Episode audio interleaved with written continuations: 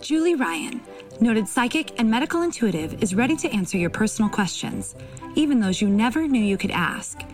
For more than 25 years, as she developed and refined her intuitive skills, Julie used her knowledge as a successful inventor and businesswoman to help others. Now, she wants to help you to grow, heal, and get the answers you've been longing to hear.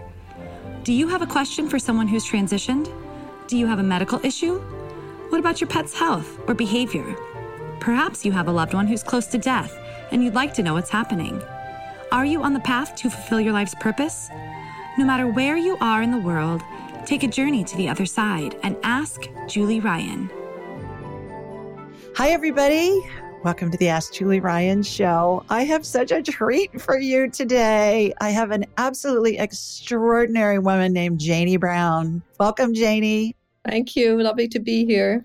Oh gosh, my honor. You guys are going to love, love, love this woman. This is the first time I've met her, but I know a lot about her and I love her already. So you'll see why when we get into the conversation. Let me tell you a little bit about Janie. Janie Brown was raised in Scotland and educated with a master's in psychology at St. Andrews University and a master's in nursing at the University of British Columbia in Vancouver, Canada. She worked for many years as an oncology nurse and clinical nurse specialist at BC Cancer in Vancouver. And then in 1995, inspired by the Cancer Help Program at Commonweal, she founded the Callanish Society, a grassroots nonprofit organization for people living with and dying from cancer. Callanish is also based in Vancouver. Janie's book, Radical Acts of Love How We Find Hope at the End of Life, was published in 2020. So I have questions for you, my girl. I have many, many, many, many questions for you because my husband affectionately calls me an information suck. and so Got it. I'm, I'm, one of those naturally curious people who uh, just wants to know. Here's my first one. Tell us about Callanish and tell us why you named it Callanish. Am I pronouncing it right? Uh, it's actually Callanish. Callanish. Okay. Yeah, Callanish, but in the Gaelic, it's Callanay, um, spelled differently. So um, it's a wonderful word, actually. And I think that's where the origin of choosing the name Callanish for our nonprofit organization. There are many charities that uh, work with people with cancer. And so I, I I didn't necessarily want the word cancer because of the kind of work we do. Cancer is the disease that of course opens everybody to the experience of living through, you know, in, incredible challenges that go along with the treatment of cancer, but it's not the whole story. And I think that the, you know, this um, move toward you know, finding what healing means in the midst of a diagnosis of cancer, or indeed at the end of life, what does healing look like? I didn't necessarily want, um, you know, Callanish uh, to have the Can- Callanish Cancer Society, because again, I think it puts the focus on the medicalization of this illness, which is extremely important. The treatment of cancer and the you know the conventional system is required obviously for this illness but there's so much more to it so so when I'm, as you said, I'm originally from Scotland, and uh, that's my heritage all the way back, both generations. um, but my mother was born in Canada, so I ended up with citizenship. Um, so I, when we were thinking, what can we call this? I mean, names are so interesting, aren't they? I love you're just Julie Ryan. That's just up, you know, really clear. Um, but I, I, we discovered this name Callanish through sort of a serendipitous, but I knew there was a place called Callanish. But the word is so beautiful to me. It's so soft, and yet it's got this kind of a strength to it, in, at least how I perceive that word. So when I really this word came to me um, through someone else, and then I, you know, looked up, of course, Callanish, the place, which is in the northern tip of the Outer Hebrides in Scotland, which is a chain of islands down the northwest coast, and the top island is called Lewis, the island of Lewis, and it has the largest standing stone circle um, in the UK, which is almost unheard of. I mean, this place isn't really, you know, it's not like Stonehenge or these other Glastonbury, other places people go.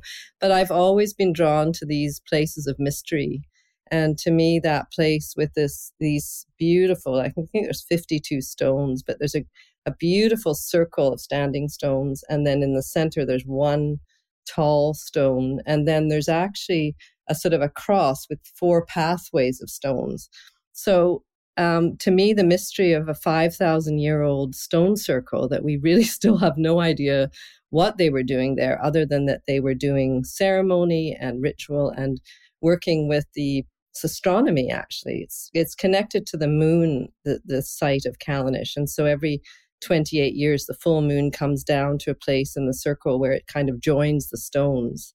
It's a really beautiful to look at picture. So all of those reasons, I thought I just really the mystery of healing and the mystery of life and death is, you know, it's always been very dear to my heart for some reason. I think I came in with that desire to sort of understand what are we doing here and how do we live with these kind of tragedies and make them into, you know, something that we can live and live as best we can. So that's the word Callanish. And to me, it's it's actually become a bit of a pilgrimage site now for people who come you know, to, to retreat. And what does Callanish mean? And then, oh, let's go on an adventure. And actually, I've been there three times now. The first time was with my mother. And um, when I left the site, I saw a huge owl um, fly across my windshield.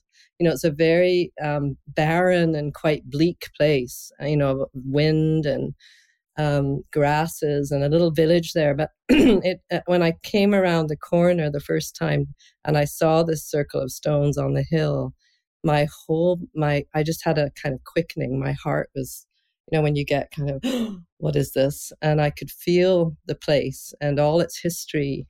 And when I put my hand on the first standing stone, I just had this experience of all the thousands of people before me that had put their hand on that particular stone.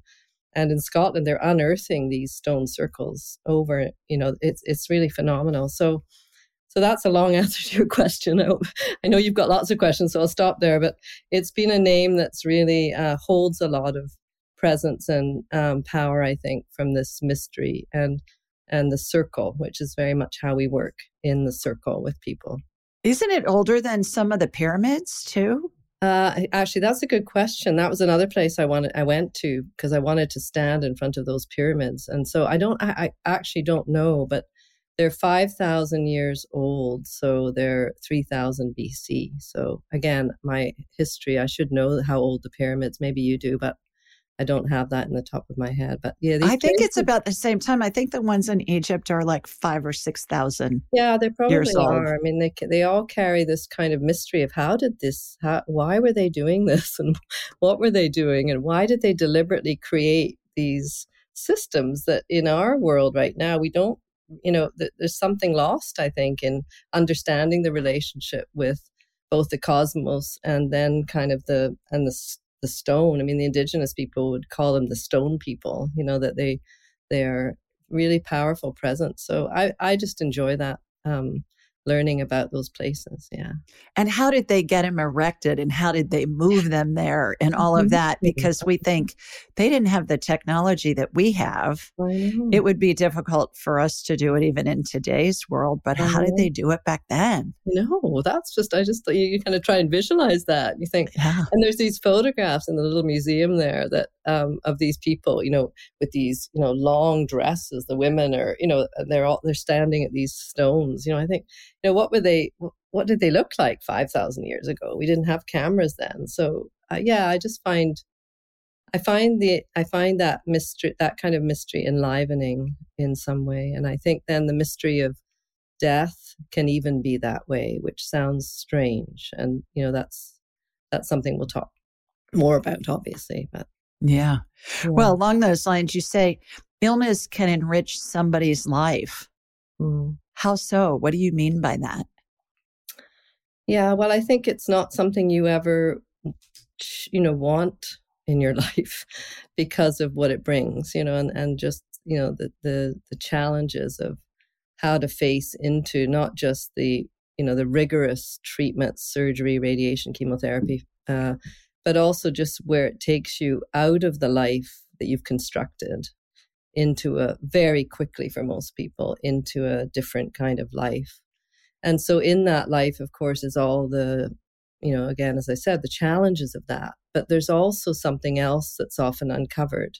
And I wouldn't say for everyone, because I don't I think we all have different paths, but for many people it's it's really like a reckoning, you know, about wow, what you know, how am I going to live with this that this has happened to my what I thought was a healthy body, you know, into this situation. And I think it in that way that um, that we can do. I mean, I think this is so true of our lives, isn't it? When we meet at crossroads, it can be anything, and often comes through these challenges that we we get to look at ourselves and our lives differently.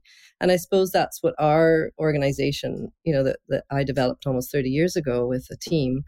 Um, was was who this is what these people who want to look and say what what now? What is my life? How am i going to live with fear and uncertainty and worry and fear of death and make something of my life and you know wake up to the life that i've been given without it being oh it's you know it's a, an epiphany. It's not like that. I think it's more it's the work of that. You know what how do we actually really look inward and say what what am i going to do with this life now? It becomes more precious and and um, more pressing in a way when you we all know we're finite you do so much work in this area um, so you know we all know that there's a date an expiry date so to say speak but we don't really take it in a lot of people don't take it in fully and therefore know that this is this breath and then this breath and then the last breath so, you know, it really is, there is a beginning and an end to our incarnation in this life. So,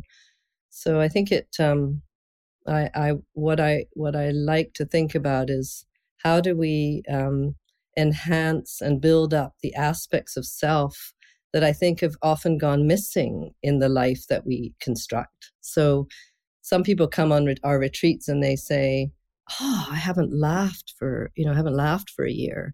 Or, oh, I remember I used to love walking in the forest and I forgot, you know, I got too busy. Or, oh, I used to play, you know, the violin. I haven't done that for 30 years. So it reawakens some of the aspects of self that I think we need. I mean, I think they are who we are. So cancer can be a gateway uh, for those conversations in the inner world. And then I suppose what, what we want to provide is a place for people to do that discovery to to discover what are these aspects of myself that I could really bring up so that I have those with me when I have to face the rigors of this disease and this for some the end of their life. I think some people figured that a little bit of that out during the pandemic too. Yeah, I think because so it let them slow down a little bit. And mm-hmm. I I know that people were saying that they always said, Oh, I wish I had more time with my family, or I wish I had more time to read a book, or I right. wish I had more time to do whatever. Right. And they were afforded that yes, with exactly. the pandemic situation. Yeah, yeah exactly. So yeah. similar. Mm-hmm. Back to your growing up in Scotland, I always think of Scotland as a, a land of deep spirituality with the Celts and the Druids and King right. Arthur's Round Table and Merlin the Magician and all yeah. of that.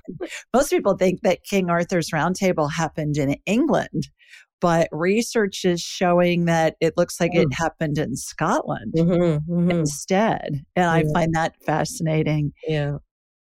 Is there anything from your childhood growing up in Scotland that's made a mark on you to the point where you included it into what you teach today? mm. about the end of life and how to live life, whether you have a terminal illness or not. Is mm-hmm. there, I would think some of it's got to be in your DNA. Mm-hmm. And, and how does it surface? I, one of my favorite quotes about Ireland was there was an American archaeologist there and he was just talking to random people and he said, Do you believe in fairies? And one, one woman said, No, sir, I do not. And they're everywhere. so I think that whole magical spiritual thing of, yeah. of England and Ireland and, and Wales and Scotland and all of that is mm-hmm. very specific to that part of the world. Mm-hmm.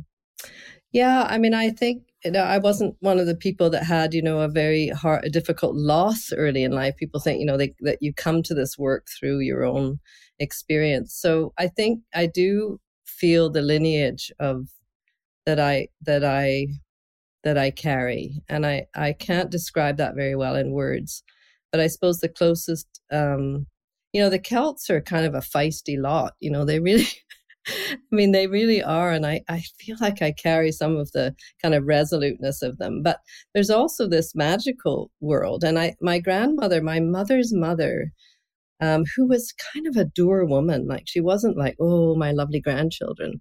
You know, she was a bit scary, and so was my grandfather. You know, they're kind of like, okay, outside and play. You know, it was really, you know, it wasn't like I see grandparents nowadays. You know, um, but you know, again, there was a fascination, and we used to go down. They lived in Oxford, and I used to go down there every summer with my family. I have three siblings, my parents, and um, she used to say to me, and it's she always just said it to me. She said, "Okay, well, um, today we'll go to the fairy circles because there's fairy circles all over that are known to many people."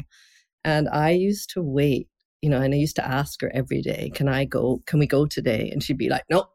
Not today. You know, like, What's a mm. fairy circle? well, it's actually a place where fairies live um, there's a fairy dell and there's a and so all of course we have these images in our mind because i can't see fairies i really wish i could i had a mentor Dora Kunz who is an amazing um, clairvoyant woman who was head of the theosophical association in the US and she used to work with energy and she could see she's actually written a book called the book of fairies and I I've read that book many times. I think oh I really wish I could see. But there are places that that people who can see know that that's where the fairies live. So I used to go with her down the path and uh and I'd feel I say are we nearly there? And she'd say not yet. And we just walk and walk and then we get there and she'd say we're here. And of course as a child you're like where are they? You know, I can't see them. But she commanded this sort of knowing, you know, it was really beautiful. So she just said, This is where they live. And so I would just, it's almost like I could conjure them up because I could feel the place. So I think I come from that. I wouldn't say I had no idea who she really was in her being. She was actually one of the first physicians, women physicians at Glasgow University, in the first class of female physicians. And she worked for the Red Cross during the war. So I know she came from that kind of healing background. But I don't have any, you know, other than what I sense and feel, which is a lot. I, I don't have the data, so to speak, that I came from, you know, something that but I definitely over the years have felt that more and more. And I feel such a kinship to, I always say I live in two countries. I've been in Canada for almost 40 years now, but my mother, who just died four months ago, was in Glasgow right up until she died. And so I've been there, back there, and my sisters live in London. And so it's a very, it's a very, I have a very strong connection to that. But I've, I suppose with spirituality, it's interesting with the Celts, and I have I haven't wanted to. I mean, I've delved into many, you know, many kinds of teachings, but I'm always wary to put an overlay of too much belief. You know, like like to create a sort of go into the structure of something and then it becomes my own. If that makes sense to you, but so I've wanted to more feel it and learn it through my own experience. I suppose what is my relationship. So I know that my roots are very strong there and uh, I will continue to go back there. And um, you know, and I keep meeting people. people appear at the door. Yes, this lovely young Irishman. Oh, I'm working at you know end of life, and I, you know, and you know, you just these. There's a kin. There's a gathering of the clan wherever we live. I think. I'm sure you feel that too for your own. You know, who comes to you and how, and it's also interesting. Well, the fairies appear to me looking like Tinkerbell, just because that's what I was taught yeah. fairies look like by yeah. Walt Disney, certainly. Yeah. And they have magic wands and they right. put little sparkles around. When my grandsons were little and they were losing their teeth, the tooth fairy came to visit them. Yes. And there's a botanical garden near our home that has a fairy village that's mm. built out of twigs and Mm-hmm. I don't know, leaves and yeah. sticks and stuff yeah. like that. And so I, when they'd lose a tooth, we'd go visit the tooth fairy at the fairy village to thank them Aww. for bringing a dollar. And I'd say, their imaginations just go wild because I'd say, okay, now it's daytime. They're asleep because they work at night bringing yeah. money to the kids who've lost a tooth. Yeah. and I'd take them, and they're all teenagers now, one's starting college. Oh, and they still talk about Fairy Village. I know. That's so it, it sinks in there. Yeah, it's in there. You know, exactly. It's in there. It's in there. Hmm. Do you find when somebody's faced with a terminal diagnosis that sometimes the family's fear is greater than the patient's? Mm, definitely. I mean, I think that depends on the stage of things. Uh, often the diagnosis itself, it's say a stage four, a very serious cancer. I think the person who receives that news in their body, you know, it's their body, that there's a certain process they go through of you know shock, especially if it's come as a surprise, and then they go through various um, stages of working through or not, or just living with um, all of these um, stages of grief and loss and fear and you know all, all these things, these emotional this emotional landscape that I've always been very curious about how people do that. How do they do that? So then the family often takes their cues from the person. So this is they have their own experience, the family members, but then they t- they they kind of take their leadership from the person often, and that that goes can go really well, and it can also be very difficult because depending on the often it's the relationship with anxiety. I notice that you know can really influence a family so much you know if there's been a history of you know so much everybody gets really anxious and really worried and so that can really affect um, the person with cancer trying to find their way you know and trying to find how could is it even possible to feel peace in the midst of this or even joy you know how do you do that but then if they're surrounded by a family that has so much angst or so much you know or or previous history of of illness in their family that's not gone so well. You know, there's all we bring, of course, our whole life to those experiences, and then we act out of those if we haven't got enough awareness to know we're doing that. So, I think the family, there's a very interesting thing that happens where, you know, again, it depends. The, the relationship to hope is such an interesting one, you know, because the family often feels that it's their job to hold the hope somehow and so they often say to me well if i if i if i open up the conversation about dying with my loved one then somehow it's going to communicate to them that i'm giving up hope which of course is not really the point right so when you say give up hope you can say well give up hope that you're going to live a long time or you know do we do we continue to hold hope so there's a there's a kind of um, relationship of protection that happens, and you see this a lot around children as well. Obviously, you know we try and protect one another from pain. So families do a, often a good job of that, trying to protect their loved one. But the, the the loved one saying, "I don't want that protection. I want openness. I want to be able to talk about this difficult time in my life. And so those are where things get really thwarted, you know, the, the communication, because everyone's in a way pretending, oh, this is going to be okay. This is going to be fine. And, and if it's not going to be fine, how do they build the muscle? How do they build the muscle to learn how to communicate about difficult things? And it depends so much on the family, doesn't it? If the family has a history of working through things together, then I see these families do such a beautiful job of we got to talk about this hard stuff. You know, what's going to happen? How are we going to do that as a family? You know, what work do we have to do together to make this as good a time as it can be given the tragedy of it? So I think families families really interest me actually because I you know I've worked so much with the whole family and I think it's such a you know I often say to the person who's ill you know it it is up to you in a way to lead to lead people into those conversations because you feel scared to families feel scared to say you know i'm should we talk about this sort of you know this subject that we've pushed so far away in our western world anyway it's not so true in many cultures you know in our country but you know we've we've pushed away death so far that we don't we're, we don't have a familiarity anymore with it. You know i was raised to have our grandparents in our home when they died so that's you know that's maybe the answer to your question that you asked me. You know i, I saw my grandmother you know die in our home as a child while i was a teenager. And so that that familiarity is what we've lost. I mean i meet people who are 60 70 have never seen anyone die. So no wonder there's such a terror and no wonder we've we've disempowered ourselves to say we can do this in families. We there is a way to accompany our families. And we've medicalized it so much. We've taken away the energy and the strength in a family to actually help a loved one through the end of life.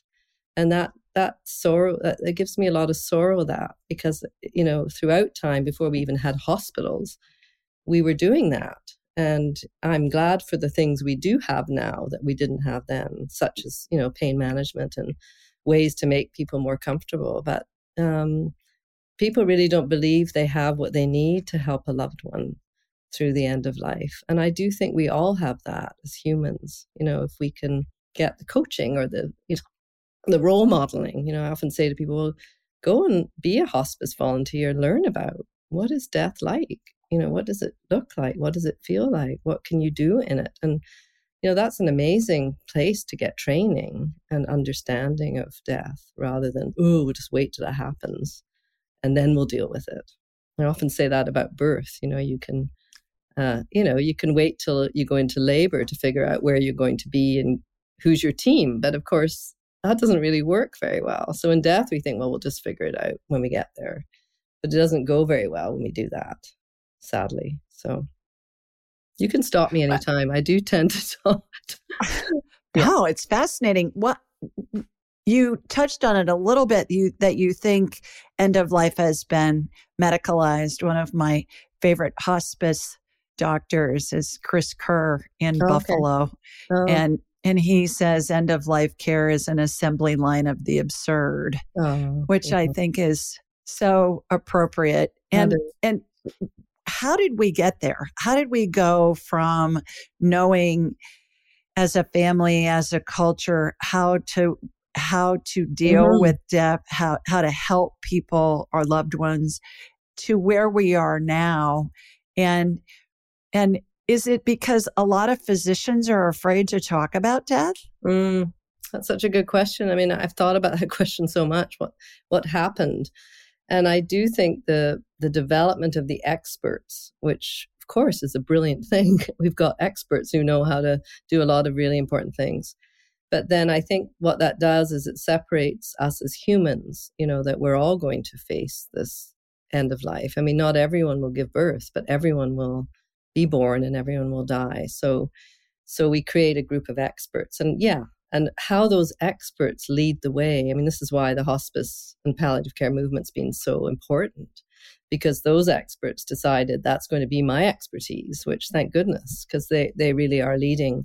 But again, such a small percentage of people get the benefit of hospice or palliative care. I think it's something like less than 10% of people die in a hospice or have hospice care at home.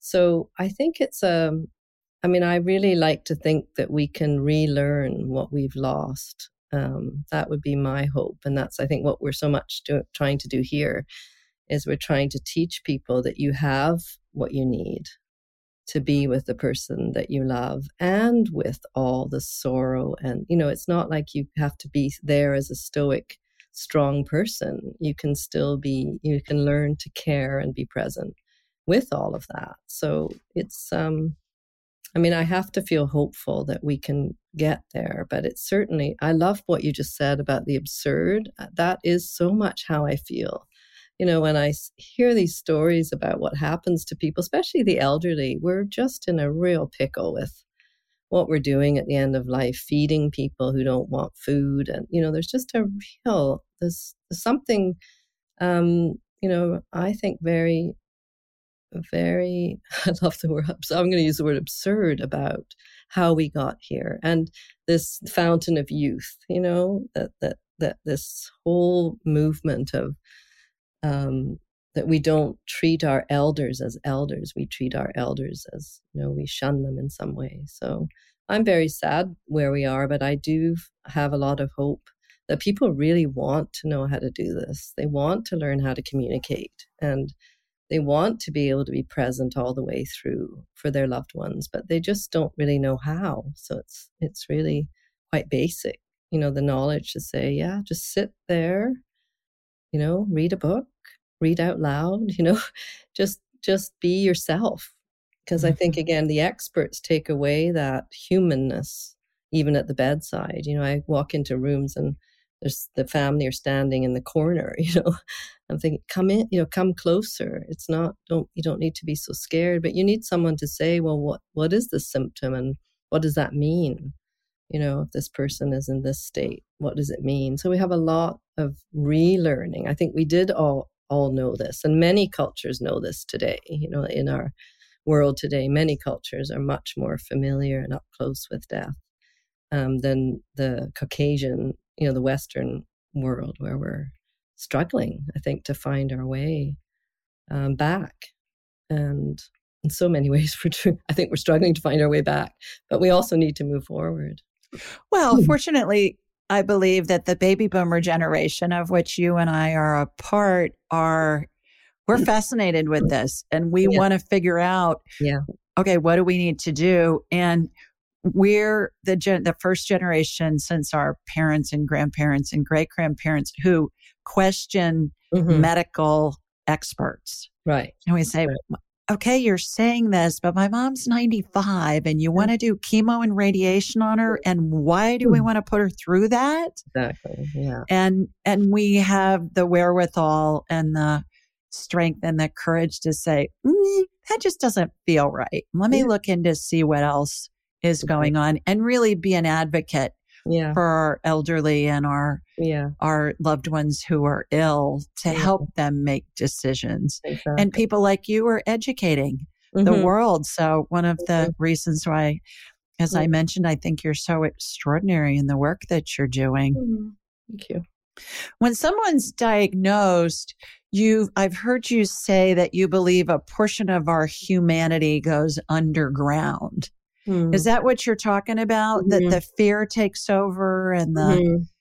Yeah, I mean, I think the survival instinct that we're hardwired for, you know, the body's survival for obvious reasons. So, so then I think we click into that survival mode and we forget a lot of these parts of ourself that we actually need at a time like that. So yes, I think fear can take over, anxiety, and then yeah, the rigors of what's required of you every day to get up out of bed and go in and have a chemotherapy treatment that seems to many people like why you know what why am i putting the you know the, nurse's gown and mask up and then they to put this chemical in your body you know so there's there's all this absurdity about that too you know so what what does that feel like to go and receive treatment? That i mean and really does cure a lot of people. There are many people who are cured by these these drugs and these but again you're right there's a broadening of there's a broadening that's happening as well. But yes i do think that um, we have people when they arrive at the doors of our retreat we do a five night retreat they're so tired from the journey of you know that just the brutality of having to go and deal with this this disease.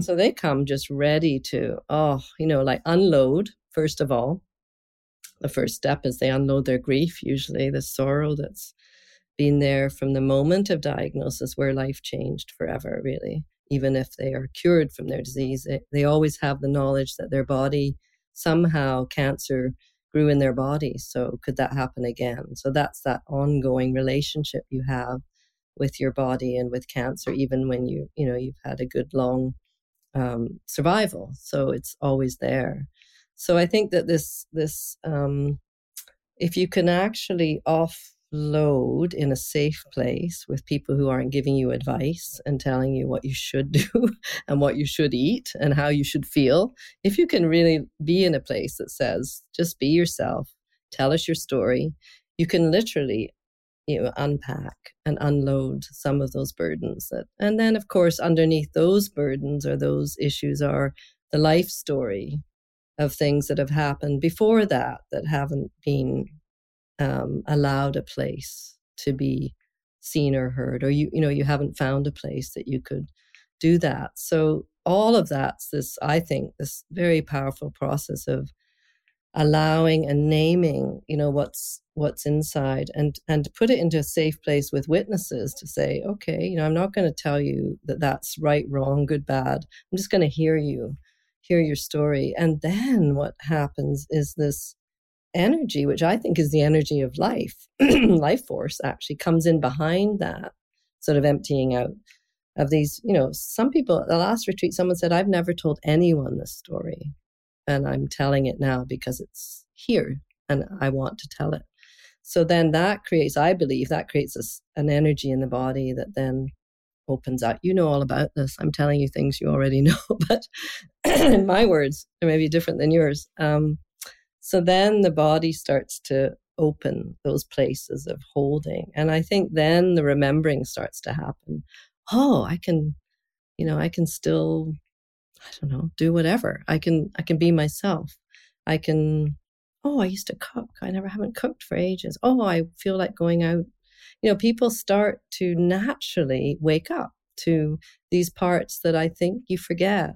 I mean, we all forget through our life, don't we? We kind of pack on you know, because we construct the lives that we live. And so I think those, we need those aspects of ourself really to be able to live through these kind of illnesses and to face the end of life. And I always think if you could meet yourself again, really, maybe you've never met yourself before, if you could really um, know who you are, then it's possible to step over that threshold between life and death. And I see that with the work people do.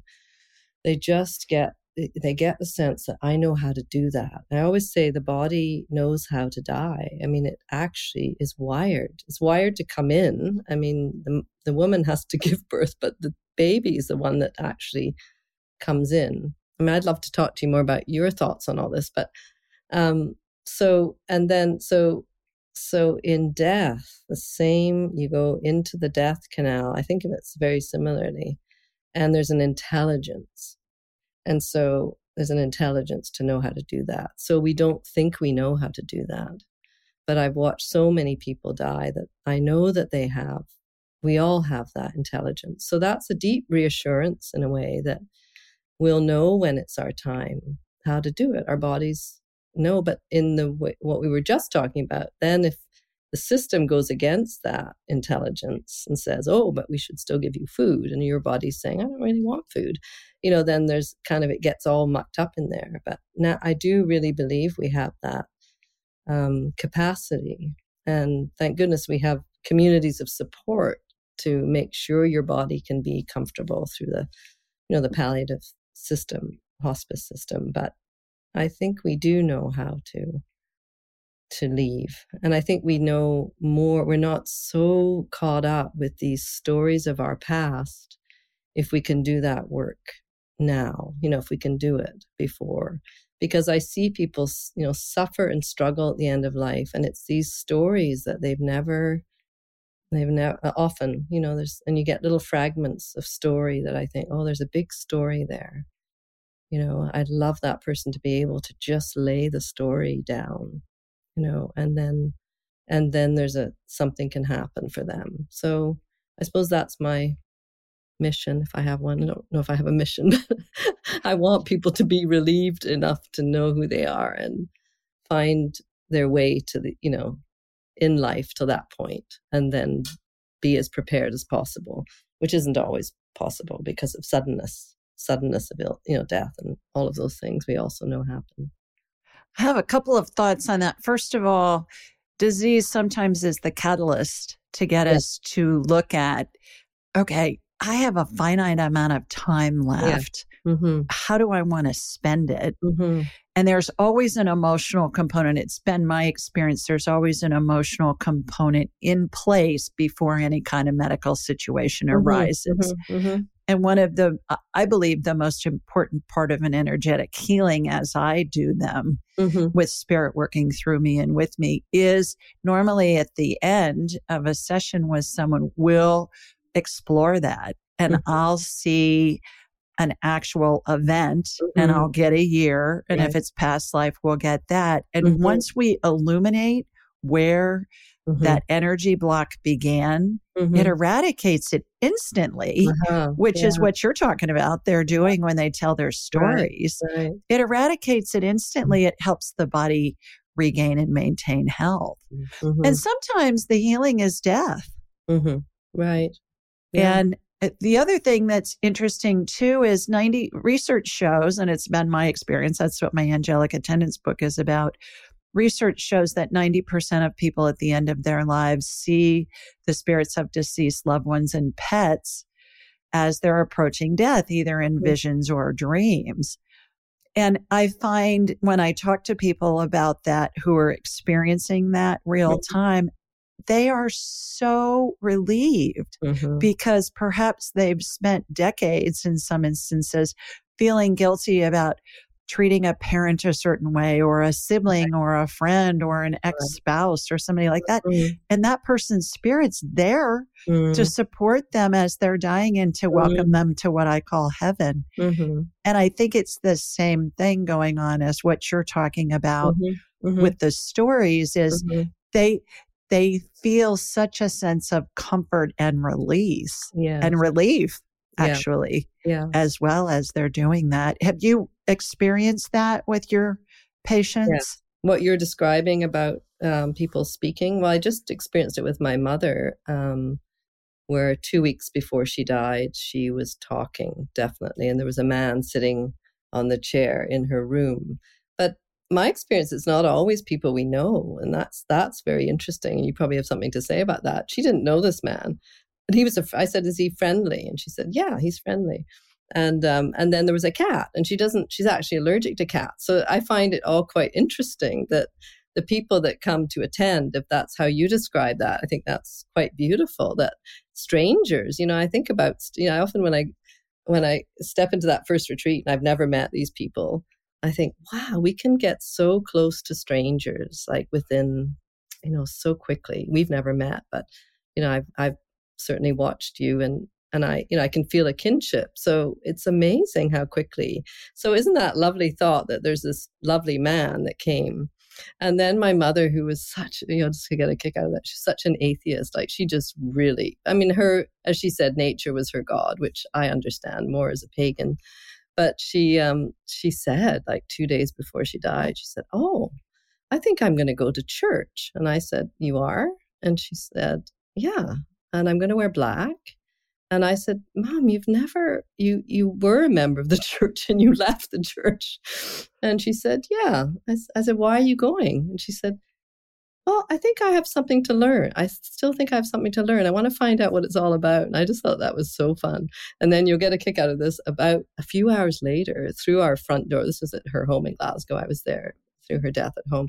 And the elder from the church, who's never come to her house since my father died a long time ago, um, put a little flyer through the door about, you know, the church. just a few hours after she'd so either she felt him coming i don't know i mean it was very interesting so i hear a lot of stories about yeah and i've seen that, that there's and often it's there's a mumbling so you can't necessarily hear what people are saying but i love the the way to engage with people and ask you know you can go into conversation just with this kind of openness. What who are you talking to and who's here? And and there's often a response you know there's often but i think sometimes we have to be willing to go into that conversation because it you know people are often so oh what's going on? and the person's hallucinating and well maybe exactly. maybe they're hallucinating but maybe there's something happening that is, you know we could be curious about which i just love. I mean i like the idea of this man sitting she wasn't scared of him so if she was scared of him i'd probably tell her to tell him to shove off but um you know it's nice yeah. to think of that it's yeah most likely somebody from a past life yeah. because when the yeah. spirits start to congregate and I can see them mm. telepathically mm. when I'm working with somebody, I can see them in the room and I can describe what they look uh-huh. like. And Janie, it's so fun because they show up like in period dress. There yeah. may be people from the Renaissance and people dressed like Twiggy from the 1960s with go-go boots and mini skirts and, and really the cat most likely was a pet yeah, in a prior so, life. Yeah, interesting. And, and the difference between hallucination Mhm. and also the spirits that are there at the end of life is the spirits that are there to welcome them are very comforting. Uh-huh. Whereas when somebody's hallucinating, and you know this Yeah. from your Distress- medical background, it's right. distressing Yeah. to them. Right, that's right. It's a comforting.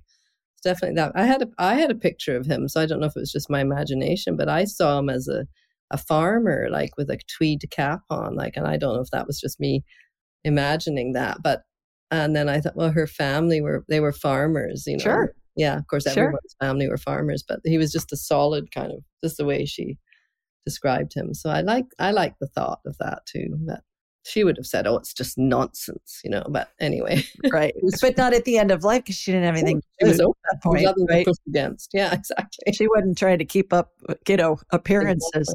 Yeah. I have a client, I had a client who was an elderly Jewish man hmm who was dying and was hanging on, hanging on, hanging on. And his wife and I were on the phone multiple times. And she said, What the heck is going on? What does he need to go? Well, he kept telling her that he needed to see the rabbi. Mhm. And she said, You haven't been inside a synagogue in decades. Why do you need to see the rabbi? Right. I just need to see the rabbi. I just need, to see the rabbi. So I said to her, Get a Get rabbi to come rabbi, yeah. visit. What the heck?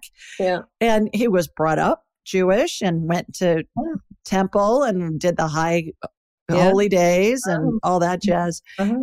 And so she found a rabbi to come visit him and he died within a couple of hours. Yeah. And I think a lot of that, I would love to hear your take on that. A Mhm. lot of that, I believe, has to do with we go back to how we were raised, Mhm. and that's so ingrained in us.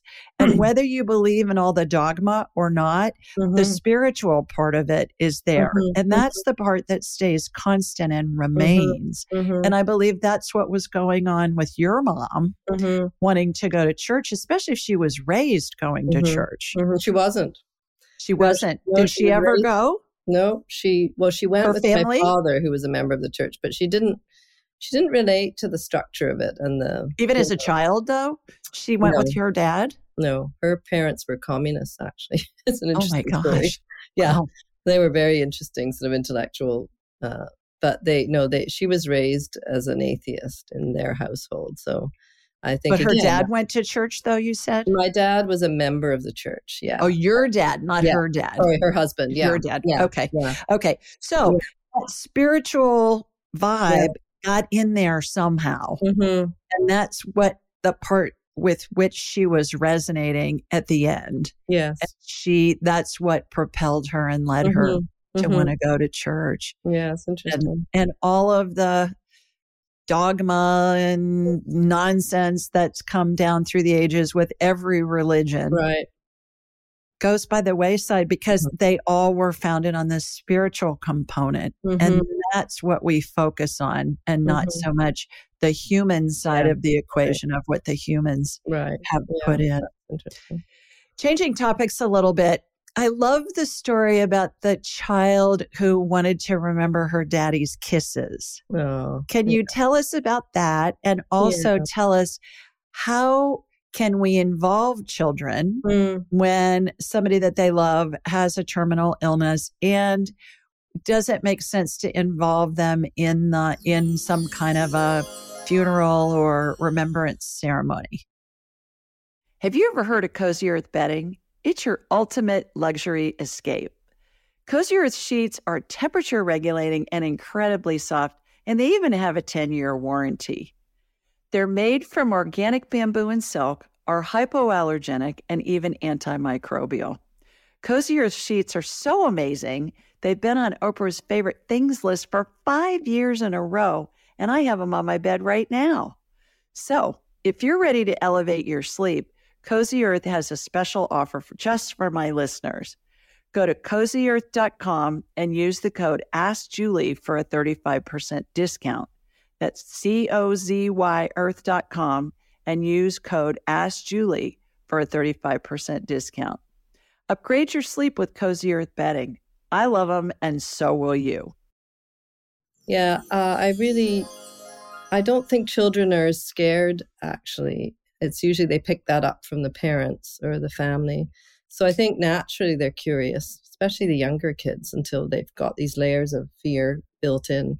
But um, so I I always encourage families to include the children and ask them if they want to come into the room, you know, and they know they'll say no, or I could, and then you might say, well, if I came with you, or, you know, and they say yes. So that, again, this intelligence of children, I think we tend to, we overprotect, of course, because that's our nature.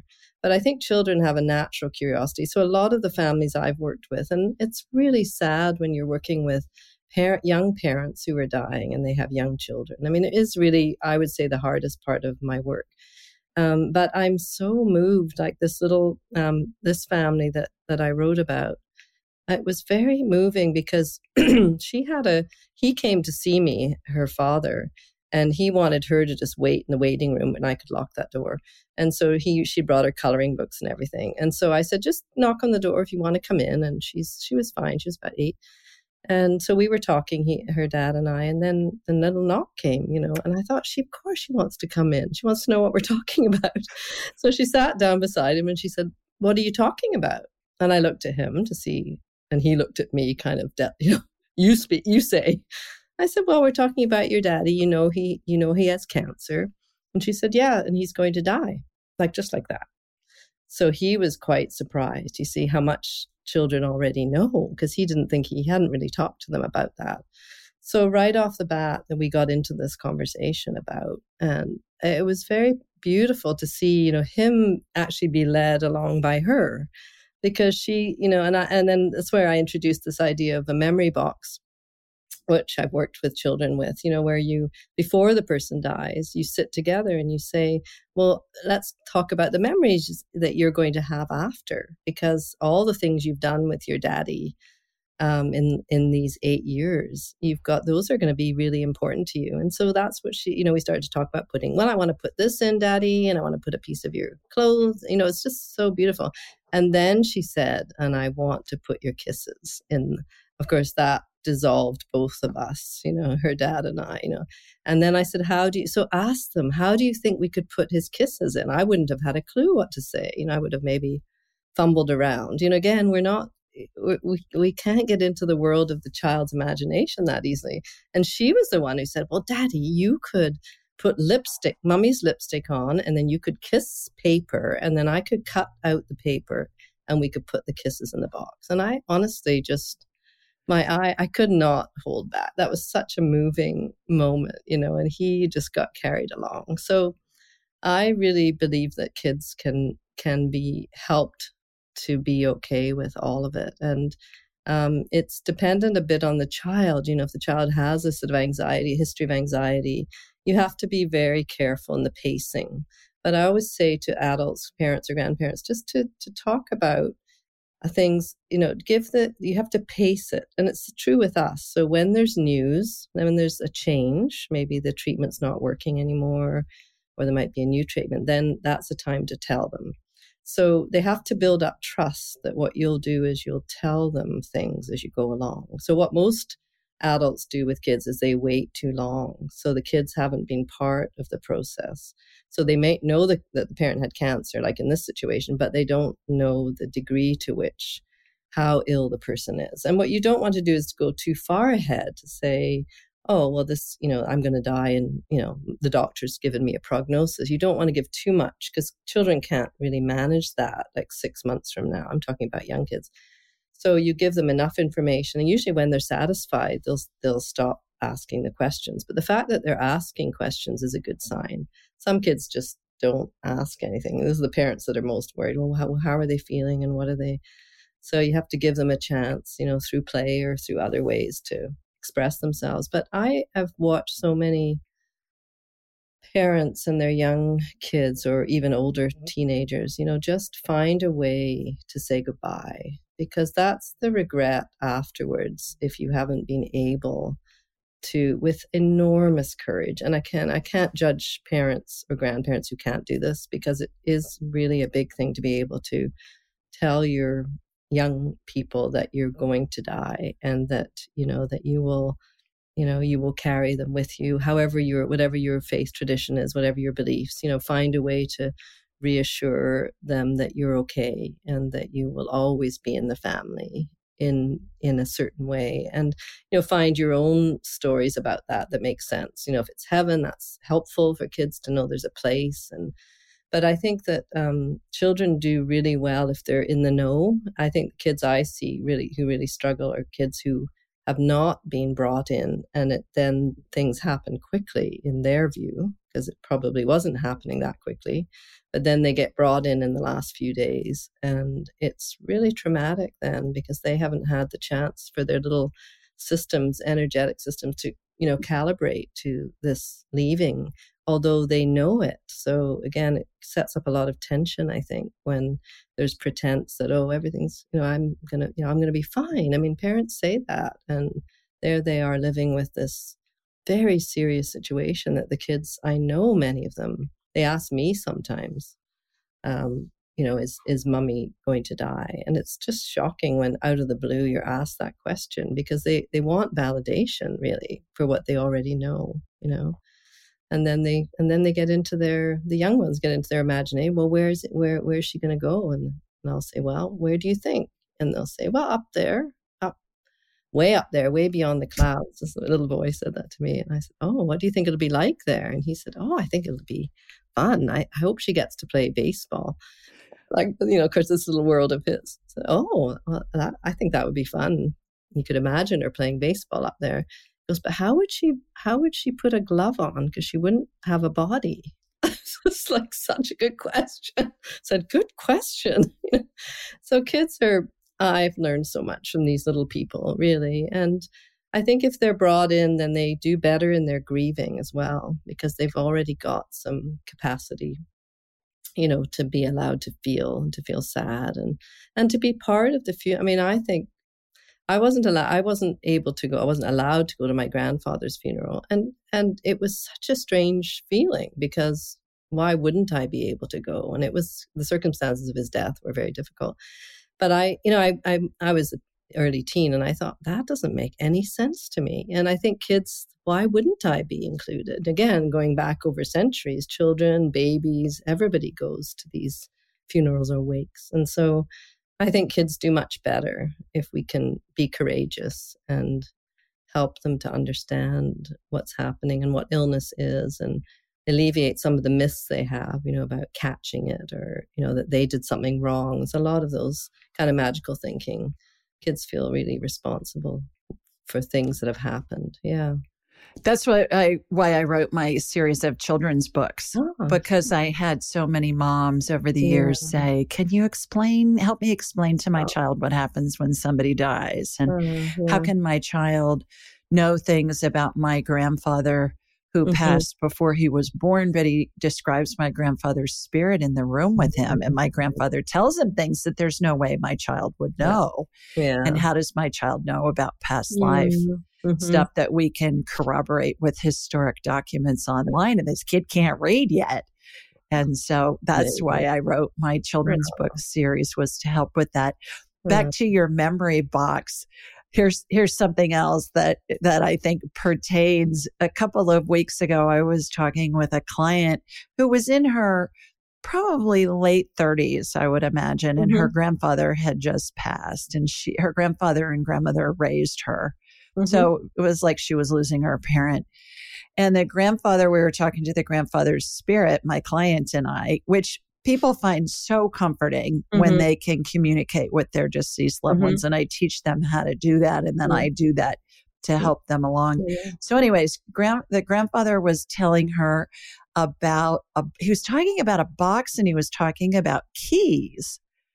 And I said, she said, can he send me a sign or can he let me know that this is really him? And I said, well, he's talking about a box. He's talking about keys. Well, so we, she said, that doesn't mean anything to me. So later on in the conversation, she said, well, my grandfather started this box for me and he has all kinds of little trinkets and mm-hmm. rocks and little whatever in there that he's put in there my whole life. Um, and she said, and the thing that's so interesting is he has this set of antique keys in there. And I'm saying, duh, the box and the keys. Oh. And she started laughing and she said, Oh my God, you're right. Oh. And And so the memory box thing, I think not only has connotation with somebody's making that for me, mm-hmm, mm-hmm. but also when spirit's communicating with their loved one who's mm-hmm. still alive, they can reference the stuff that's in the oh. in the box, oh. like this spirit did with his mm-hmm. grandfather or with his granddaughter right, who's still right. alive oh. and referenced a couple of things that were in the box and the box itself. So I thought that it, it, made yeah. me think of that when you were yeah, talking about yeah. the memory box. Yeah.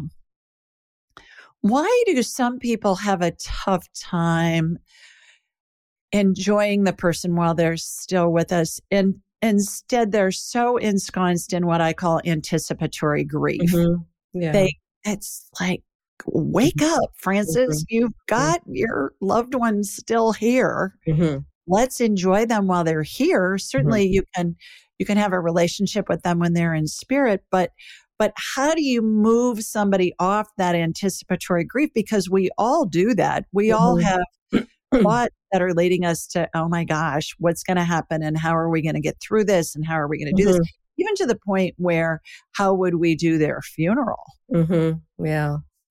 I've had I've had many people like that too, and it is and it's it's kind of um, yeah, you want to like say wake up, you know this it's not going to be long, and and people are very again they're they're uh, um so what would i say about that? I think that um i have to say people bring their personalities to the end of life with them.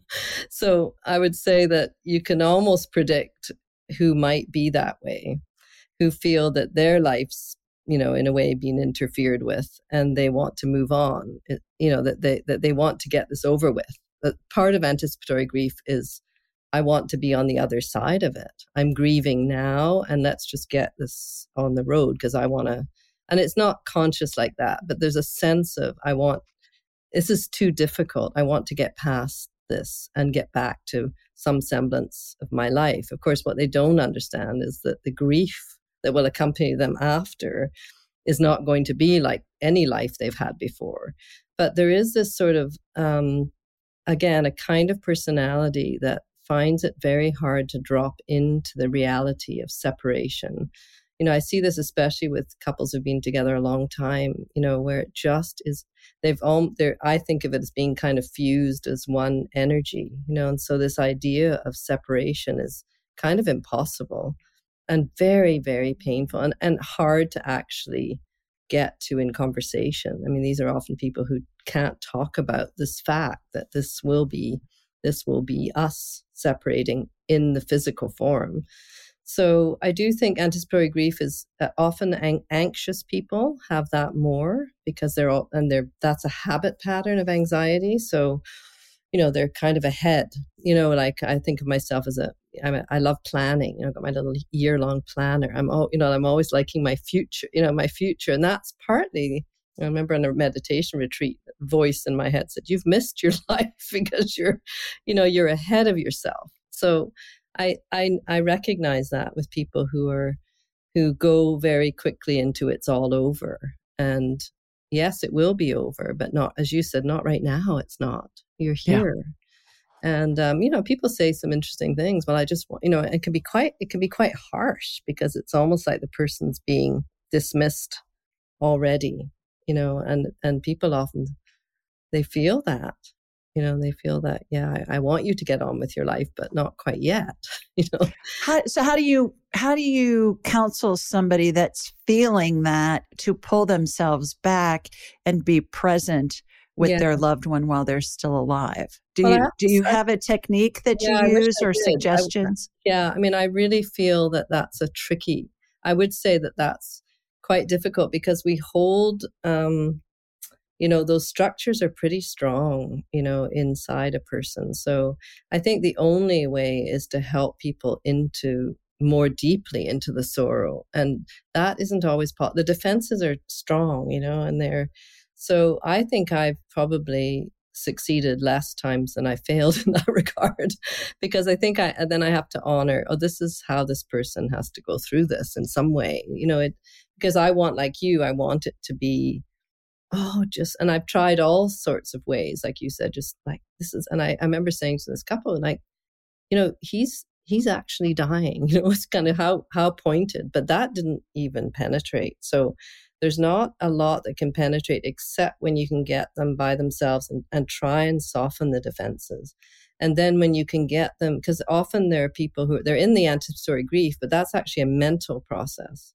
Worry, worry, worry. It's not a visceral sorrow or fear. Like the emotion is different.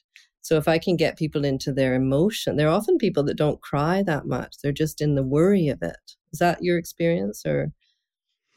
Depends. Yeah, it, it's a safety mechanism. Yeah, they're trying. They're they're afraid. Yeah, not only of losing their loved one, yeah. but it makes them face their own mortality right. exactly. as well. Yeah. And in our Judeo Christian culture, mm-hmm. they're afraid eh, are they going to fly or are they going to fry? Right. Yeah. And, and I find that people are very afraid of going to hell or purgatory yeah. or whatever their belief is. Right. And and that causes so much unnecessary yeah. fear. Right. So which is clouds everything as you said. Right, which I've tried to allay mm-hmm. those fears mm-hmm. with my Angelic Attendants book. Well, yeah, it's definitely something that I see a lot and have experienced myself. Mm-hmm. Yeah. With loved ones at the end of their lives. Yeah. How important is ritual? And how it seems like people have moved away in some instances from our traditional mm-hmm. funerals and mm-hmm. wakes. Mm-hmm. And and I see that there's there are ramifications for that. Are you seeing that as well? How important is it to have mm-hmm. some kind of a ritual or remembrance? Yeah, I mean, I that's going to be my next book. Actually, I'm writing about ceremony because I think it's I think it's extremely helpful because within the ceremony you get a sense of the whole. Really, I mean, I think that's what you know. That's one way of describing that. So, whatever the ceremony is, it can be a tiny gesture, but it does give you uh, your view expands. And so, I think if people come from faith traditions, I mean, it's very comforting for people and so helpful you know the, the jewish people that i know they they just have the the rituals laid out there's nothing to decide you know it's really there's obviously things to decide but not really like it's so comforting. So i think when people are not in you know involved in a faith tradition then they are people are wanting ceremony now and wanting somehow how do you do that? And I, I i'm personally really interested in that because i think it's extremely helpful. And again children love ceremony so i we've done so and we're doing more and more ceremony here um, also around healing ceremony for people because you know how do you do that release of the fear and the anxiety and these stories that i've talked about i i think the ceremony can come through all sorts of um, times during that trajectory of our life, you know, not just at the weddings, funerals. I think there's ceremony. It's innate in us. I think I really believe that that we we can if we can find ceremony inside. So actually, I'm in the process of designing a retreat for September where we're doing eight personal ceremonies for people who are at very varying stages, but two or three of them have um, they're really working with the end of life and what could that ceremony look like so that they can be somewhat empowered because I think ceremony is very empowering. Um, you know, in so many ways, you just get a sense of yourself in the whole, whether it's with your community, whether it's with a candle, you know, whether it's with flowers or a tree or so I think we're, I'm watching how it's becoming more and more, uh, people are talking about it more. Uh, ceremonies sort of becoming, but I, I think it's, it's, it's um, necessary. I would say. I think it's necessary, and I, I'm I'm so uh, moved by it. You know what can happen within a sacred space, however you create that, and it can be created really anywhere. It can be created in a hospital room. Can be created in you know anywhere. We can create sacred space if we have the parameters for that. So I'm very interested in how we create the conditions for sacred space. You know, it's easy when there's a building, a church, uh, but not so easy when, you know, you don't have that to fall back on. So how do we create a sense of the sacred, which to me is is really a necessary and helpful thing. But a lot of people choose not to. And, you know, there's no, again, we can't judge that as being, it's not right or wrong, but I do see how people fall into the ceremony as a way of, oh, you know, I belong somehow to my life, to a bigger life, you know, to everything. And I mm-hmm. find it, you know, it's probably the most reassuring thing we can do is to be in ceremony and be in community or be in a tiny little ceremony, which is your own, you know. So we had a young mum come and she wanted to do a ceremony for basically she was dying and leaving her baby, which was a one year old. And she wanted to bring her closest women friends and just be able to you know, embrace her sorrow and her grief about. And it was beautiful. She set up a, an altar with photographs and writings that she'd done. And she had these four very close friends, and she just was able to, you know, go into the heart of the matter, you know, in a, and I think the sacred circle can hold that in a way that um, is difficult when you're just, you know, having a conversation per se from the, from the cognitive space, you know. I think that the heart space opens in us in a sacred space. And we need that so much, don't we? We just need that connection to the heart space so that we can feel ourselves in the midst of it. So yeah. So well, I've I've found it and I'm sure you probably have too. I've found that when people are involved in planning yeah. their own ceremonies, whether it's while they're still alive or mm-hmm. after they've passed, mm-hmm. it brings to mind my younger sister Joan, mm-hmm. who died very unexpectedly in 2010 of a, a cerebral aneurysm wow. that ruptured wow. and was on a vent for several yeah. days and we took her off the vent and she passed well within an hour, my brother-in-law Regis came out in. We, I was in the waiting area. Out, she was in an ICU, and mm-hmm. we were mm-hmm. waiting for the funeral home to come get her body. Mm-hmm. And he said she's always wanted ornaments, Christmas ornaments given at her funeral to everybody that attends. And I said, What? and he said, She's told me this for 15 years. She wants everybody to get a Christmas ornament to remember her by. And I said, Can you handle that? Yeah. And I'm thinking, okay, first of all, I don't live in town. I haven't right. lived here for decades. Right. Secondly, she died on a Wednesday morning. The wake started at, at Friday afternoon, less than 48 hours yeah. later. And I'm thinking, okay, how am I going to get, because I knew it was going to be a mob scene. Right. So I came up with 350 baby pink glass ornaments with her initials oh. painted oh. on them with a white bow. Uh-huh. And on either side of her casket were Christmas uh-huh. trees that were six feet tall, pre lit with these ornaments on them. And we said to every, and she, and we buried her on her 50th birthday, which was awful. Aww. So we, I said, mm-hmm. everybody, you take an ornament. And then I had one of the other uh, parlors in the funeral home. Yeah. We had these huge sheet cakes for a birthday party, and everybody got a piece of birthday oh, cake. And then the ornaments that mm. were left over, we I had big baskets, and so I had her nieces be hostesses at the funeral and they would give a program and they gave an ornament to anybody that hadn't gotten one. Well, all these years later, Janie, I have people every year at Christmas oh, time say um, that their Joni ornament was the first one they put on the tree. so beautiful. So that lives on. Yeah. yeah. And I have a tree in my kitchen Mm. Of course, I took the ornaments that I wanted first, right? because I thought, "What the heck? I'm doing this. You know, I might as well, I might as well take it myself." Yeah. But it's in the corner of my kitchen in this beautiful um, planter. It's lit. It's got it's got mm. about 20 of her ornaments on there oh. and it's up all year round. Beautiful. So that's an example of her she mm. didn't know she was dying. I mean, it was very unexpected. And so mm. but her husband said, She's said this Holy for 15 that. years. I'm thinking, What's up with that? but boy, what? did she know what an impact that would have on beautiful. people for the rest of their lives, as mm-hmm. long as they're putting up Christmas trees. and some of her friends tell me that they just have them hanging yeah. you know, in a in a room or in a window yeah. or on a mirror or something like that. So what a beautiful story. Thank you for sharing. Yeah. Yeah. yeah something about that. Mm. In your book you talk about a pot of whales. Oh yeah. tell us about that story and tell us how it applies to everything that we've been discussing. Right. It's such a Yeah, so it was. A, it's.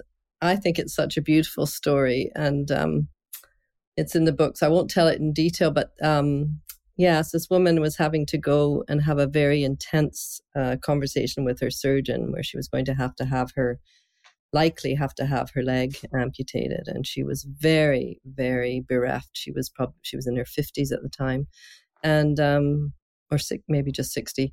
And so she was on the ferry with her husband, and they were going over um, from Vancouver, from Salt Spring Island over to Vancouver.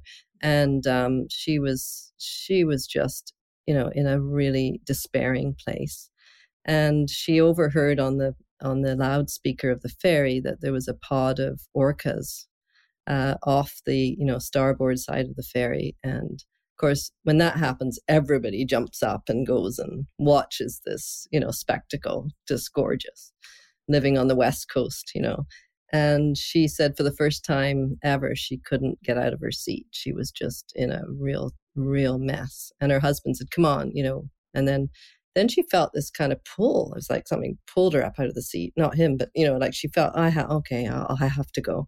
So she went out and she watched these this pod. There's a resident pods around in the Pacific uh, Northwest here, and there was this just beautiful multi, you know, generations of little babies and and they were just just dancing and you know right off the ferry, close to the ferry and so later, when I talked to her after she'd had her appointment and she'd gone through, and she said, I got through that appointment like I, I felt like I was fine. And he was telling me I was going to have to have this amputation. And she said, I was mm. showing him these yoga poses with one leg and how I was really quite well equipped to have this done. And she said, I completely surprised myself.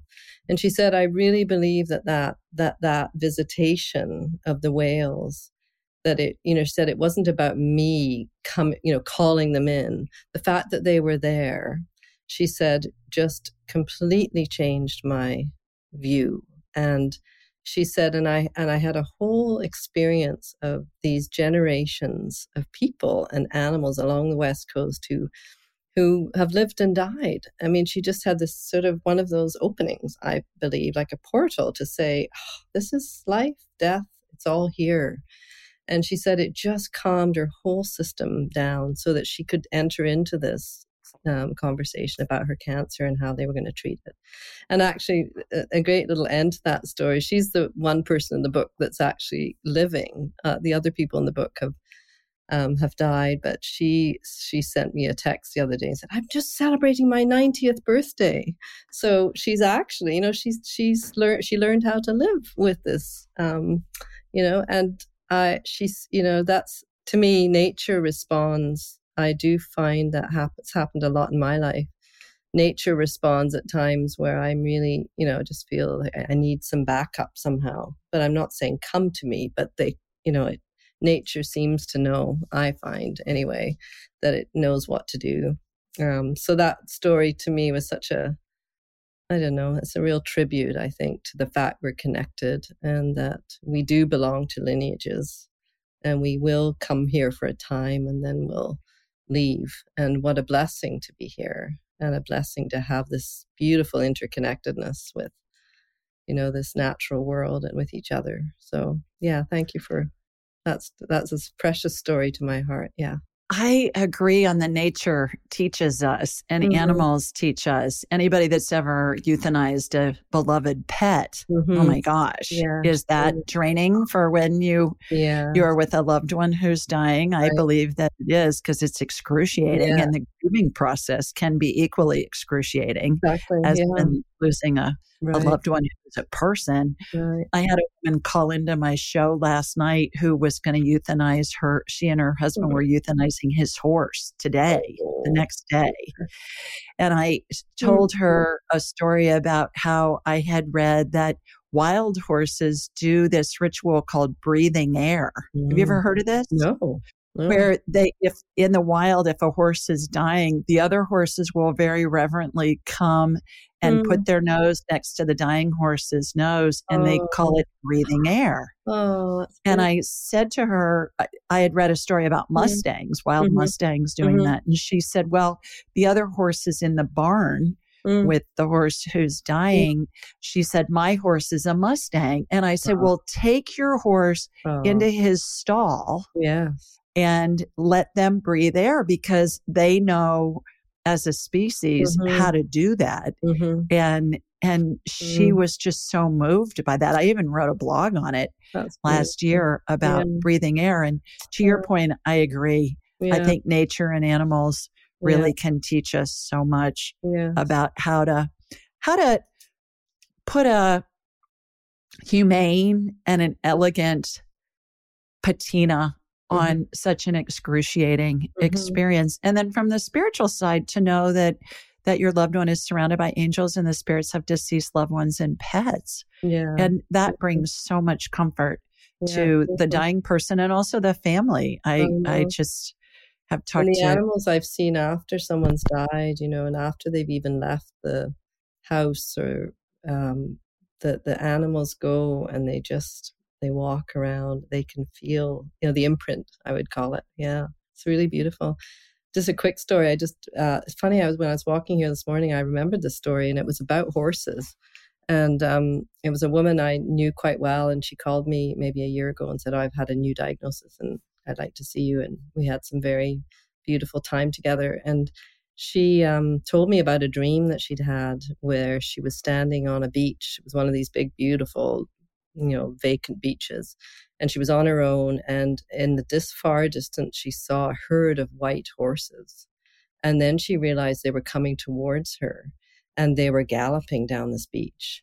And she said, I knew I had to just stand and let them come through me, like come and she said, I wasn't frightened. And these horses came r- galloping right through, and she felt herself being embraced in the herd. You know, she just got swept along with that. That's so touching to me. And I said to her, Well, then that's your meditation, you know, in these last days, just to imagine you being swept along in that, you know, the wild horse. It's just so touching. So I think that these animals can come in our dreams as well. You know, they can come in all in all ways. So it's it's lovely, isn't it, to feel that there's this connection, you know, whether it's outside of us or inside of us. I agree. A mm-hmm. couple more questions, then we'll wrap this up. What can family, friends, and non medical caregivers do to support a person who has a cancer diagnosis, whether it be mm-hmm. terminal or not? Mm-hmm. Because the big cancer, the big C, seems to be the thing that's the scariest. And it seems that it's more common, it's more prevalent. I heard mm-hmm. last week on an interview that 1,700 people die from cancer in the US every day. Oh, wow. 1,700. Yeah. And are you finding it's more prevalent? And what can we do to support mm-hmm. our loved ones who mm-hmm. receive that diagnosis yeah. or support ourselves? Right. Well, I think it, I mean, it is more prevalent. It's, I think one in three, one in two or three people now are going to probably have cancer in their lifetime. I mean, the good news about that is that the treatments, you know, there are many cancers now that are, and this new shift towards this individualized cancer treatment is really moving fast. So there's a lot of hope in the, in the treat, new treatments. Um, that are coming. So I think eh, from a more of a psychological or psycho-spiritual perspective with people, I think the biggest thing I hear from people about their families and what they do right and what they do wrong is that first of all they start to their anxiety and worry starts to as happens um, st- starts people start to tell them what to do. So you've got to do this and you have to do this and you, they've got a whole list of you know supplements and people email them like you've got to get on this wonder drug or this wonder supplement. And so we invade so much. Our anxiety makes us invade people's space so they can't even find their own way.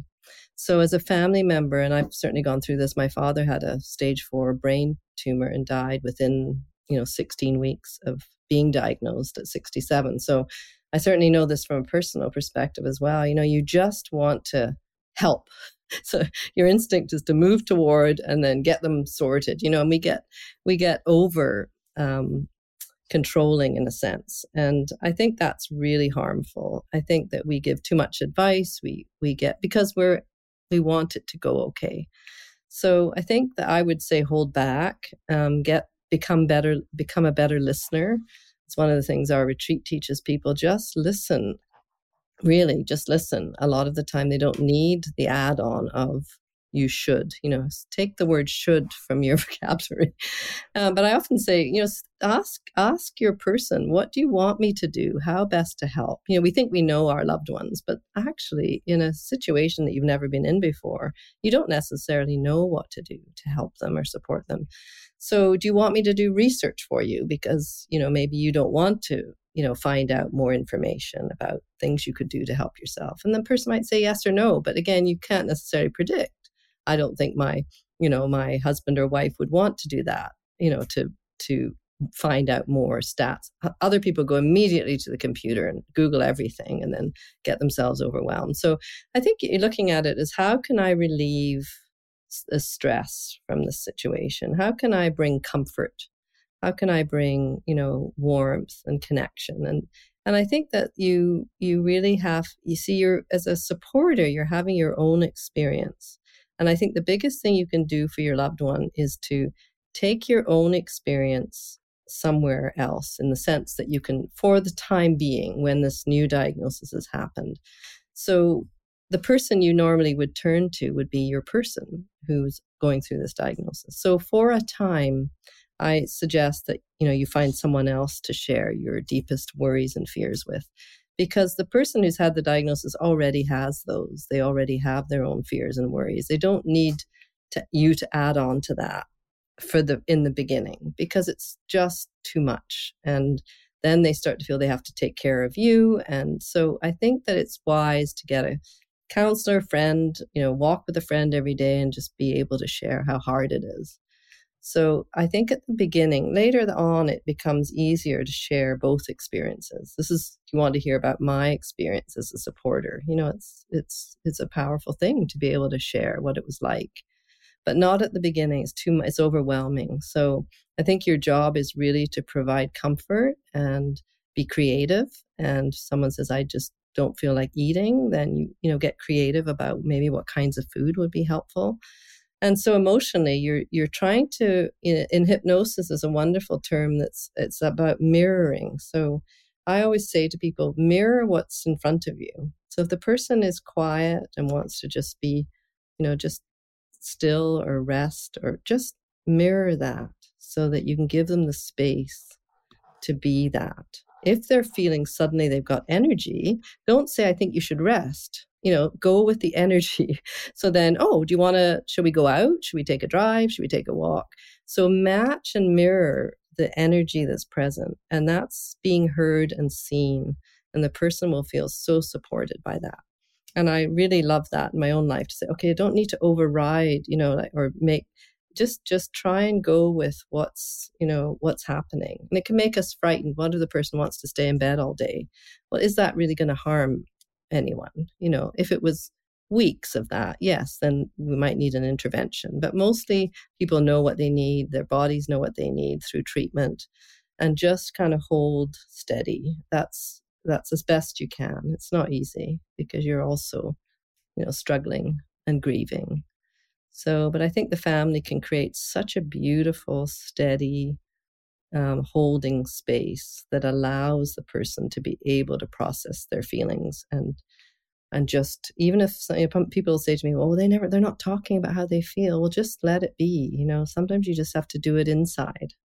Some people in you know as you know process internally and then they'll start to talk perhaps but at the beginning that survival instinct they've just got to get through the practical side. Some people get very irritated and angry, and family members say, What am I supposed to do? This person's being a real pain. well, I'd say, Well, put your boundaries in. Like, well, you should anyway. You know, somebody's so you don't have to be a different person. You don't have to be a, you know, the best caregiver that ever lived. You're human as well. So you can bring your own boundaries to that. Say, you know, right now, I think I'm going to just let you rest because I'm not enjoying this conversation. you know, I'm not enjoying this kind of where we're going with this. So let's just cool it, you know, rather than getting into it. That's probably the only time don't match it because it's not helpful. You know, we do that so easily, don't we? Ignite things. So anyway, so I hope that's helpful. There's lots. Yeah, very helpful. Mm. Very helpful. You, in closing, you have mentioned several times that you hold retreats several mm-hmm. times a year. Please tell us about those. And then also, is there another treasured memory from those retreats that you can mm-hmm. share? You mentioned the one woman who mm-hmm. came, but is there another one? And um, and can yeah. anybody come to them or is it only for Canadians? Right. Well, we've because we take just such a small number of people, we take eight people per retreat, so we can really go deep. So, and we do five retreats a year. So, we do have a limit to the number of people. So, we have said because there are five other retreat programs in the US, one being Commonweal, if you go to the Commonweal website, which is common, W-E-A-L.org, they tell you that the other retreat um, retreats in the US, and these are all modeled within this with the same principles we've made it our own. We're the only one in Canada, so I could never say only Canadians. I don't just don't work that way. but so it would, ha- you know, again, people can connect, but there aren't a lot of spaces, so it's good to look at the other programs available in the U.S. And that's there's some wonderful programs. Uh, Smith Center in Washington a State, wonderful center, and there's others. Um, so the retreats are a five night, and they're really, again, as I said, for people to come and explore what it means to have cancer, what it means to live with cancer, what it means to die from cancer, and and we have um, people with all types of cancer and all stages of cancer, and we take them through a wonderful process that includes contemplative practice. Uh, it includes wonderful food. It includes body work and massage, and art and music, and then some group work. So I we've created it uh, around what I think of as these conditions for healing. And I think those are what we've been talking about really nature, silence, movement of the body, ingesting wonderful food, non prescriptive in a way. Don't, you know, you can't, there's some things you can't eat. No, well, there's ways to eat all the things that are like treats as well, you know. So good food, um, body work, art, and the music is all these conditions. I think they're universal conditions for people. And then within the context of those retreats, you then can find your unique conditions for healing that these kind of emerge as the week goes on. oh, I just love pulling up a chair and sitting by the creek. You know, I've never have never done that. That's such a helpful thing. How to decompress your nervous system. So the the retreats, I think, are sort of a deep immersion in work that you can do um, outside of retreat with the right people. You know, to to to have um, people that can help you find those spaces and work with these you know what i think of as these conditions for healing. And there's so many stories of people and i uh, the one that just popped into my head um, is a fairly recent story a young woman um, in her late 30s with dealing with a stage 4 breast cancer and had been for a long time i mean has lived a long time with it and she told me that she was really carrying generations of pain from her family, uh, her family history. And because breast cancer had gone through her family line. And so, and she was very interested in genealogy. So she basically, all these people, her grandmother and her aunt and her cousin, all had had this genetic breast cancer. And she said, I seem to, I just need to do my own work, but I seem to have all these people. You know, it's interesting in terms of the work you do. You know, she was just carrying. So she said, I feel like I need to go to the creek and I need to get a river rock for each one of my relatives. And I need to lay them in the creek bed together. And I need to bless them and I need to say thank you and I need to say this, I need to have my life and I need you to, you know, be in a way, be laid to rest. So she did that and it was very beautiful. And then she asked us to plant crocuses in the forest. It's a Pacific Northwest forest. So I didn't know if they'd take, but we all then planted them as a, as a symbol of spring. And it was very, very beautiful. And then she actually, interestingly enough, sent me a photograph of the next morning she had gone and done a a little prayer in that space where she laid down the ancestors. And she sent me a photograph, which she didn't see at the time, but you know how sometimes you can see things in photos. And there were two things she saw. One was a, a, a mist was in the photograph, like kind of a fog around her. And the other one was a column of light that came right down from the trees and landed at the side of her head, which is where the brain tumor was that had um, and she said, What is that? and I said, Well, you, you know, you tell me. I mean, that was so amazing. So again, this these ways that um, nature, I, I more and more I'm fascinated by that. So what it did for her is it comforted her deeply that somehow there was this invisible world that was, you know, that, you know, coming to support her. It was very, very beautiful. So those are the things that happen that are surprising and of course sustaining in so many ways. Well, and it wraps it back around to one of my first questions yeah. with King Arthur's court, the lady yeah. in the lake. What? Oh, the lady in the lake with the uh-huh. mist oh, and the beams of light that oh. were coming in. And and they've found references. There's a gal who's a historic fiction author mm-hmm. named Signe Pike, mm. P I K E, oh. and she writes about Arthurian legend and oh. she goes and she finds historic references for the, all the stuff from the Arthurian legends, and mm. it's all in Scotland. Mm. And the Lady in the Lake, she's got how that evolved and where it happened and all of mm. this other stuff. It's oh, fascinating. Oh, wonderful. I'll have to read more about that again. I have, you know, ah, yeah, but that's the first image that came right. in my mind when you were describing. I'm thinking the lady in the lake. And so we're oh. wrapping it up with where yeah. we began this conversation. Yeah. How can people get in touch with you? How can they learn more about you and your work? Well, through um, uh, my book, obviously, which you've you've mentioned, Radical Acts of Love. So that's what it looks like um, that is really a lot about the work and not just the retreats, but the work. And then uh, our website, which is callanish.org. So it's C A L L A N I S H.org. And that's, that will give you lots of newsletters. There's a blog on there. There's a whole lot of uh, information. And I, I think it's information that can, there's poems and just that can actually nurture and nourish people, regardless of whether they get to Vancouver, you know? So, yeah. Wonderful. Thank you so much for taking the time to join us. I think you're extraordinary and the work you're doing is mm-hmm. extraordinary. Mm-hmm. And I'm sure there's a canonization process that's begun to make you a saint after you pass. So, you know, your, you. your atheist communist mother will be thrilled. Yeah, exactly. When, you, are canonized. Thank you. Well, so. you, you know, you, I just want to thank you for your beautiful mission of service and help to people. I mean, it really, it's quite remarkable. I just loved learning about you and thank you. I mean, I just feel it's lovely to meet in this space and hopefully we can, you know, our joint conversation could be a help. Absolutely. Yeah. All right, everybody. I'll see you next time. Sending you lots of love from Sweet Home, Alabama. And from Canada, too, from Janie. Yeah. Bye, everybody. Yeah. Bye, everyone. Thanks for listening.